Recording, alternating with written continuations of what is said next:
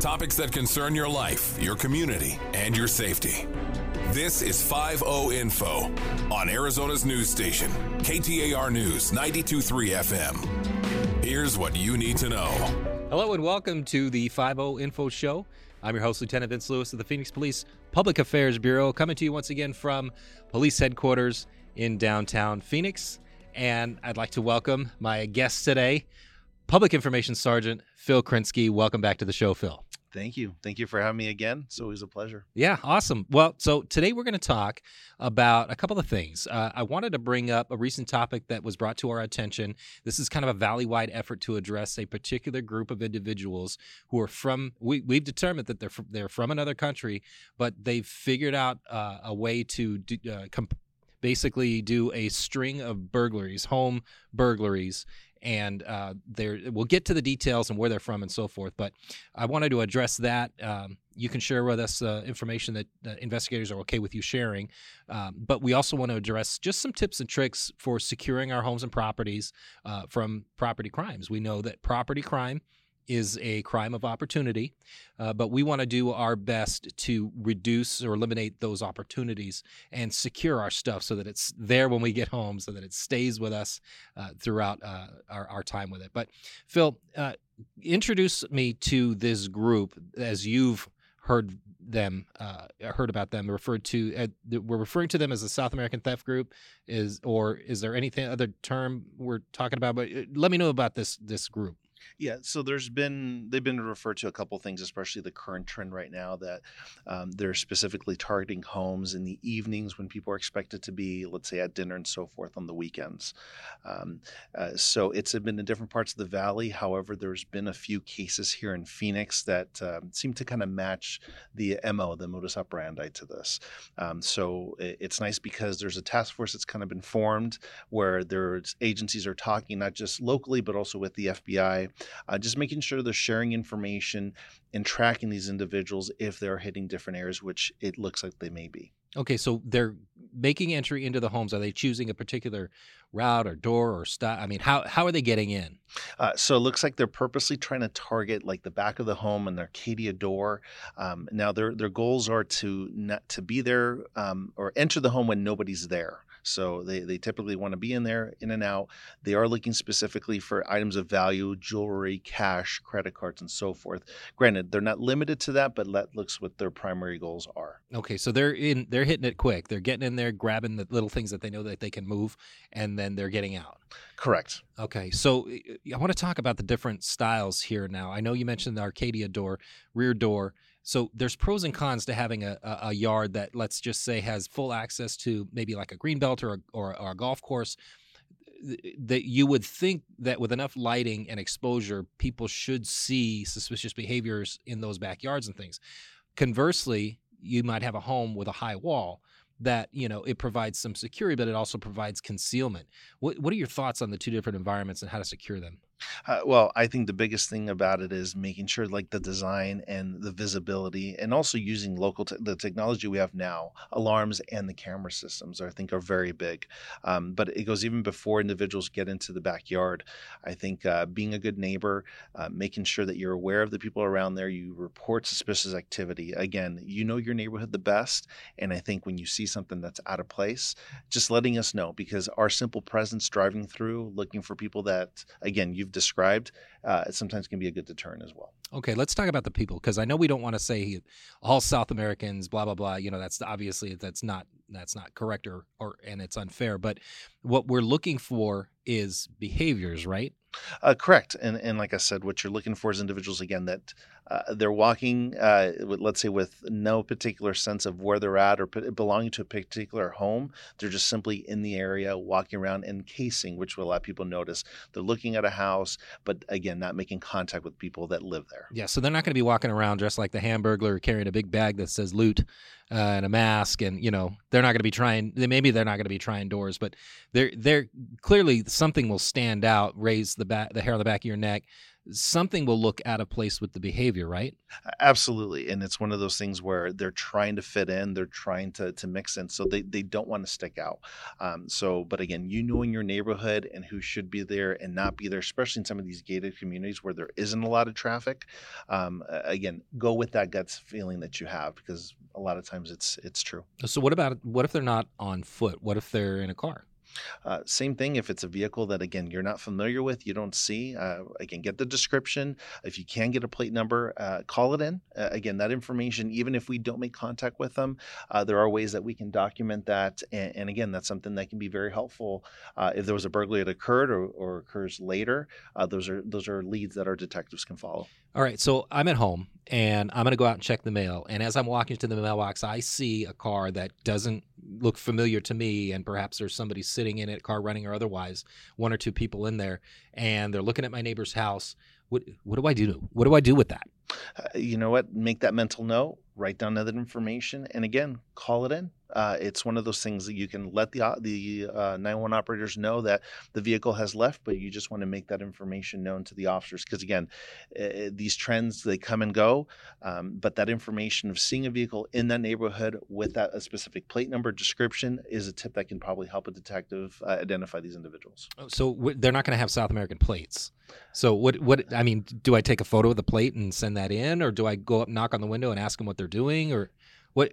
How far do I take it? Well, uh, I definitely don't recommend that you make contact with these individuals. Again, be the best witness possible, and, and letting us know that information is going to be the best. Leave that other side to, to us. All right. So we're looking for suspicious behavior, not necessarily suspicious people because people are people and you know they're going to have a, a myriad of reasons as why they need to legitimately be in this location but the stuff that this the behaviors is what that stands out right? Absolutely and that's why i'm saying follow that gut feeling as you mentioned earlier. Eh, a lot of times uh, you're, you're going to be right about it but we're just simply gathering information uh, based on your observations and, and again sometimes that has led to to capturing these people. Perfect. So okay let's let's just say I'm not tech savvy and I don't have a large budget for home security. What can I do with my living space, my my townhouse, my my home? Maybe I'm living with another person. What can I do to the space around me to help uh, make that environment less favorable to criminal activity or property crime? Uh, well, making sure that your home, I guess it's orderly, the landscaping, uh, making sure your, your bushes are trimmed around the house, or even eliminating a bush that can conceal a window, a point of entry of your home. Um, sometimes some of those motion sensor lights are they're, they're pretty inexpensive that you can get from various places. Um, those help to detract people from coming there. Um, also, there's we can go a step further and talking to your community. There's you can make uh, watch groups in your community. And that's something that you can actually get training through the department and signing up for this to help you get organized. Um, and, and, there's even groups that uh, are able to take shifts and walk around the neighborhood. So there, there's lots of programs out there. You don't have to have a lot of money to do it, if any at all. Uh, okay, well, that's great information.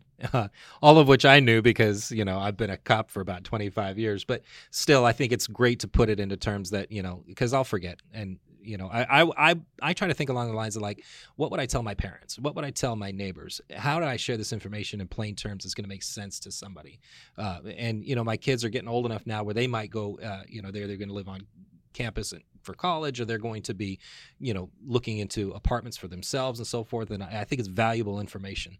But the program itself where we're talking about changing the environment around your living space to make it less favorable to crime um, do you know that program uh, yes, it was referred to as CPTED, or um, it's uh, changing the environment around you. Yeah, crime prevention through environmental design. Yes, thank you very much. it's an acronym. yes, yes, but but I mean, it's it's it's simple enough to say, uh, you know, crimes of opportunity can be prevented when we remove those opportunities by mitigating those variables by doing things like you were saying. So why is it important to keep the bushes out, you know, trimmed away from my doors and windows?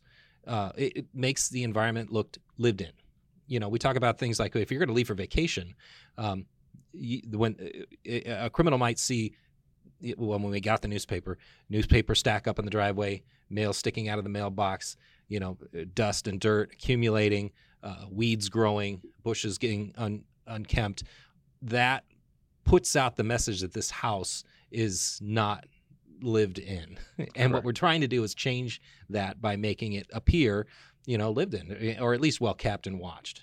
Yeah, absolutely, and and I mean use technology to your advantage as well. Uh, a lot of people now have uh, these services where you can speak to a speaker and it turns things on. Um, having something where there's a plug that you can have that turns on a light for you at night, yeah. or plays music for you. So again, you want to make sure, like you said, it seems like somebody is home because again, most of the time they don't. Who's whoever's going to strike don't want anybody inside the home. Yeah, I thought um, it was a great gift to give my parents who spend half the year up north a ring doorbell you know, and of course, without throwing out an advertisement for this particular company, there are doorbells, video doorbells available where you don't even have to be home. Yeah, and does those notifications. Um, but you you mentioned something earlier regarding as far as communication, letting people know. Uh, another great tool that I, I, hope people are using now. Um, for example, there's Nextdoor. Uh, that's that's a, a specific um, kind of social media, if you want to say, for specific neighborhoods. And again, you see that suspicious activity, you can post that information up there. If you take that photo, you can put that photo on there as well. So it's not just uh, notifying officers, but also your surrounding neighborhood. So I highly recommend that you rec- that you use that. Uh, and other tips that you also want to give your neighbors. Um, it's a great way to communicate, and that's also information that we put out as well uh, through that uh, social media site. Yeah, because we're on Nextdoor.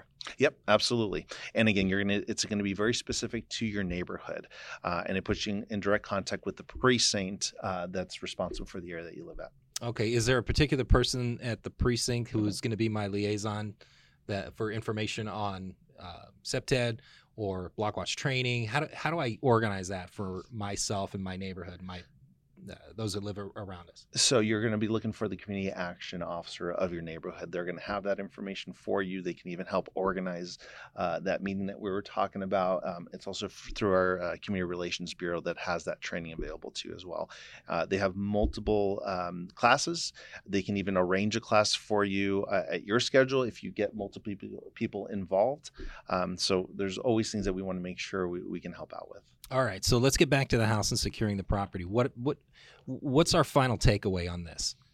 Final takeaway is again using the CPTED uh, principles that we were ta- talking about, making sure your home's secure, um, and that's the other thing. Believe it or not, uh, people have alarm systems, they have locks on their doors, and they're not using them. So make sure you lock your doors. Uh, if you have an alarm system, make sure it's activated. If you have camera system, make sure the service plan's up up to date and batteries in, in the cameras themselves. Uh, because again, if it's great to have that resource, but if you're not using it, it's not going to do any good. So we understand that uh, the majority of, of alarm calls, thank goodness, are are are technological. They're tripped or they're they're you know something causes that, and it's not necessarily a break-in or burglary. But the police officers that are responding, they don't treat it that way, right? No, no, absolutely. When we get an alarm call, we're going to go respond to it and investigate and see if we see any signs of a break in. Um, and we're also going to do our due diligence to be able to c- contact the homeowner. So, again, make sure all that information is also up to date with your alarm company. Yeah, update those responsible parties so we can get a real person on the line so that they can uh, help us, right? Absolutely. So we get gathering that intel so that our officers get safe, you know, but uh, we do treat, treat alarms seriously. We do treat property crime seriously. It's not an excuse for us to say that well it happens so often that we're not going to investigate it thoroughly. Uh, we are, and we're hoping to push the uh, property crime trends down Absolutely, and and actually, just to take a, a step further, it, let's say you don't have the alarm system, but you do notice that your home was burglarized, or even an attempt to be burglarized. Um, make sure you report that because that information, again, is going to be very helpful to other investigations. Because as we know, and as we pointed out with our, our crime plan, is the there's a very a few a few people in the public is actually committing these types of crimes, and when we are able to identify that person and get them off the street, we're going to reduce a huge trend of it. Perfect. Well, I want to thank you, PIO Sergeant Phil Krynsky, my guest today.